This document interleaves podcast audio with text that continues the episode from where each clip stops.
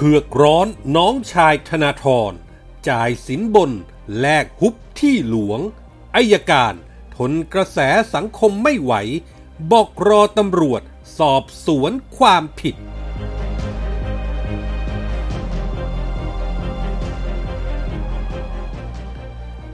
เอ๊ะ ยังไง ดิวต้อยสนธิยานยึดนิวทีวีทำท่าสะดุด เหตุหลายปัจจัยแทรก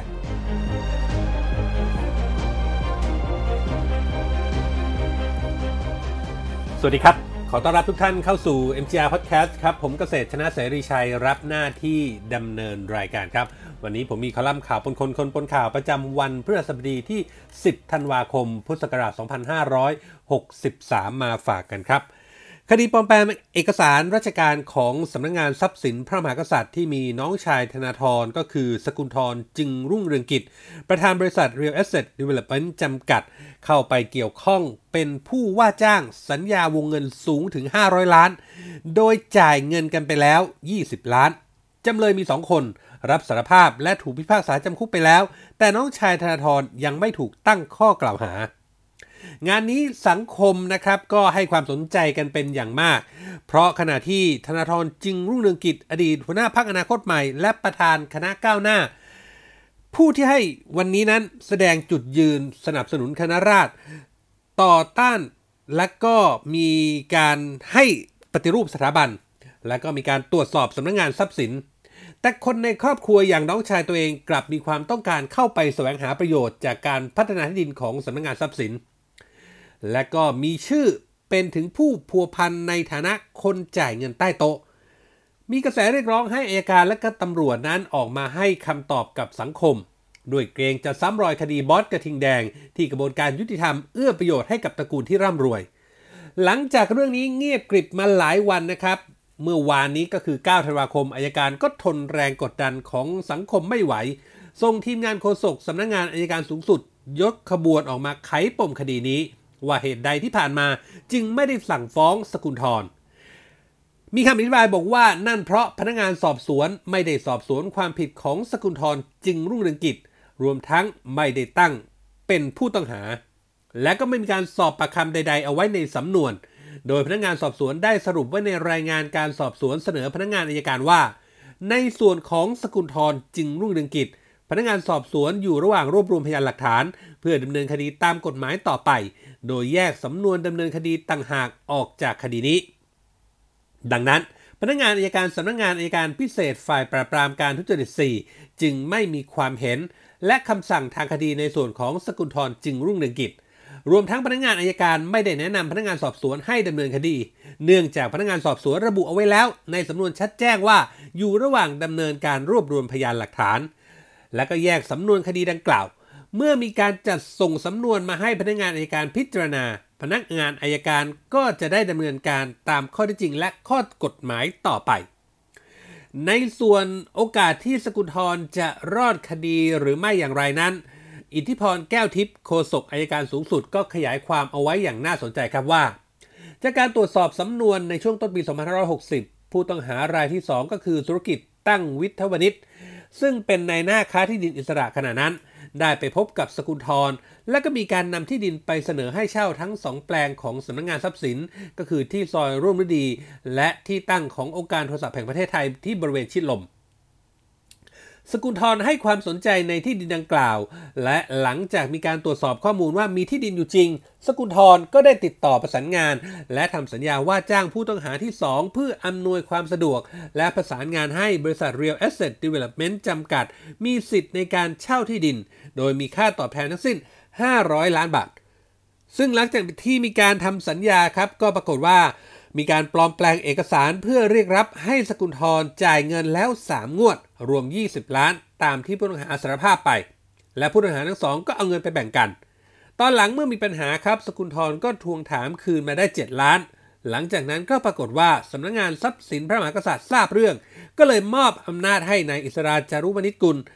ไปแจ้งความในข้อหาปลอมแปลงเอกสาร และใช้เอกสารราชการปลอม ซึ่งทางกองปราบก็สามารถจับกลุ่มผู้ต้องหาที่ 1 และ 2 ได้ แล้วก็มีการดำเนินการสอบสวนมาทั้งหมด การสอบสวนนั้นก็เสร็จสิ้นส่งมาถึงพนักงานอายการในเดือนเมษายน 2562 และพนักงานสอบสวนก็ยังได้มีการส่งสำนวนไปยังคณะกรรมการป้องกัน และปราบปรามการทุจริตแห่งชาติหรือปปช แต่ปปชก็ได้มีหนังสือตอบกลับไปยังพนักงานสอบสวนว่าให้ดำเนินการสอบสวนต่อไป ในส่วนท้ายของรายงานการสอบสวนของพนักงานสอบสวนทางพนักงานสอบสวนก็ได้ขมวดข้อเท็จจริงเอาไว้ดังนี้ครับว่า ในส่วนของสกุลทรผู้ให้เงินแก่ผู้ต้องหาที่ 1 และ 2 โดยมีเจตนาให้นำไปให้เจ้าพนักงาน เพื่อจูงใจให้กระทำความผิดต่อหน้าที่ ช่วยเหลือบริษัท Real Asset Development จำกัด เพื่อให้ได้สิทธิ์การเช่าที่ดินของสำนักงานทรัพย์สิน โดยไม่ผ่านการพิจารณาตามขั้นตอนปกติ จึงเข้าลักษณะ เป็นการใช้ให้ผู้ต้องหาที่2ไปกระทำความผิด สกุลทรจึงไม่ใช่ผู้เสียหายโดยนิตินัยซึ่งพนักงานสอบสวนอยู่ระหว่างรวบรวมหลักฐาน เพื่อดำเนินคดีกับสกุลทรตามกฎหมายต่อไป เรื่องนี้ดูแนวโน้มงานนี้น้องชายของคุณธนาธรยากที่จะหนีบ่วงกรรม พี่ชายล่ะครับ จะทำอย่างไรต่อไป โปรดติดตาม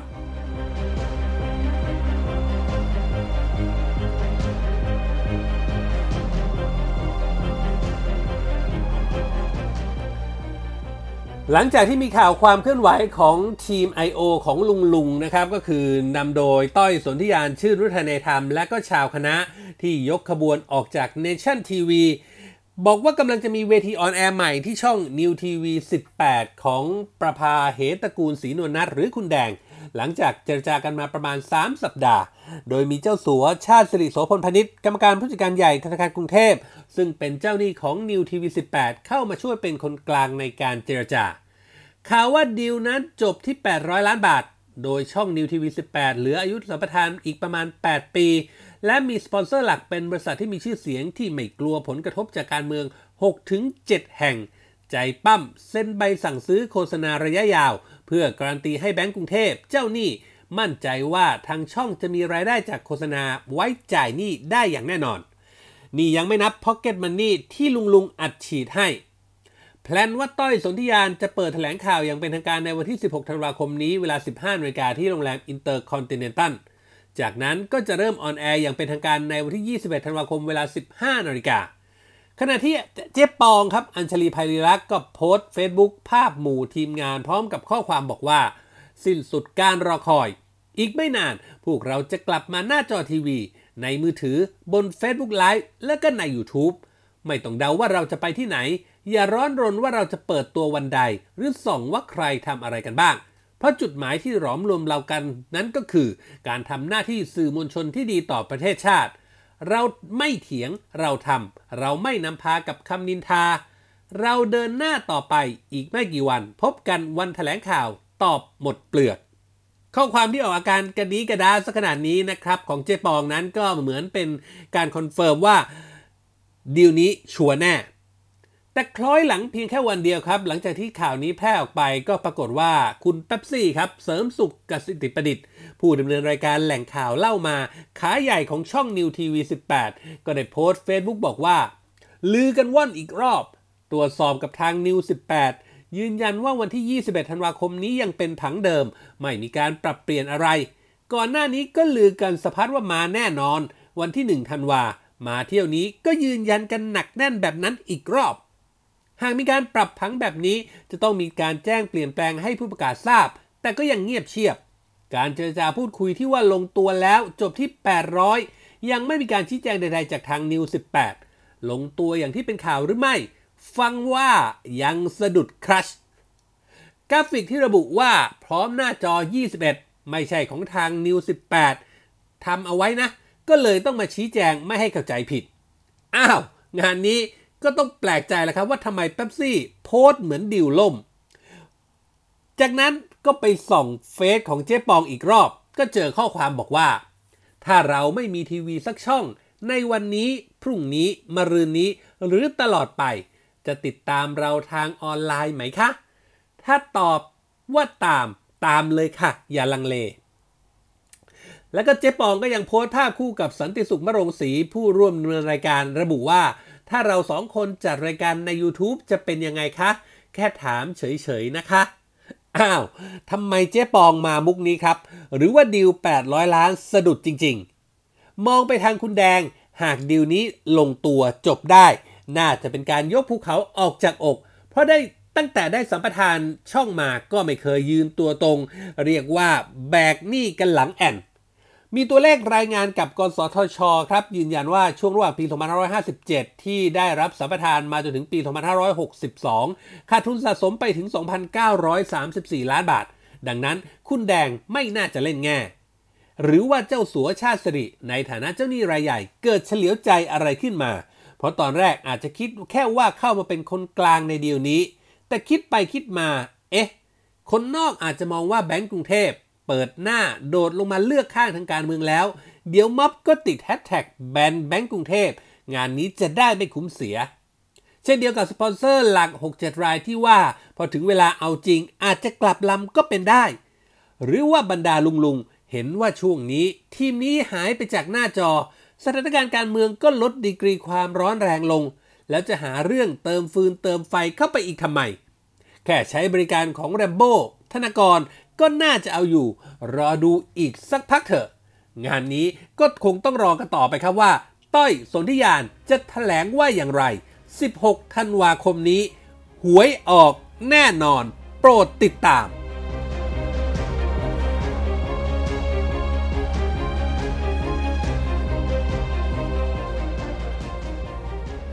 นี่คือเรื่องราวจากคอลัมน์ข่าวปนคนคนปนข่าวที่ผมนำมาฝากกันในวันนี้นะครับ คุณผู้ฟังสามารถเข้าไป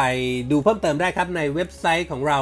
mgronline.com นะครับเราเหนือไปจากข่าวสารสถานการณ์ที่เราอัปเดตให้อ่านกันตลอด 24 ชั่วโมงแล้ว ยังมีคลิปข่าวที่น่าสนใจในอีกทุกหมวดข่าว ให้ได้เลือกรับชมกันด้วยครับ และถ้าหากคุณผู้ฟังคุณผู้ชมมีข้อแนะนำติชมประการใด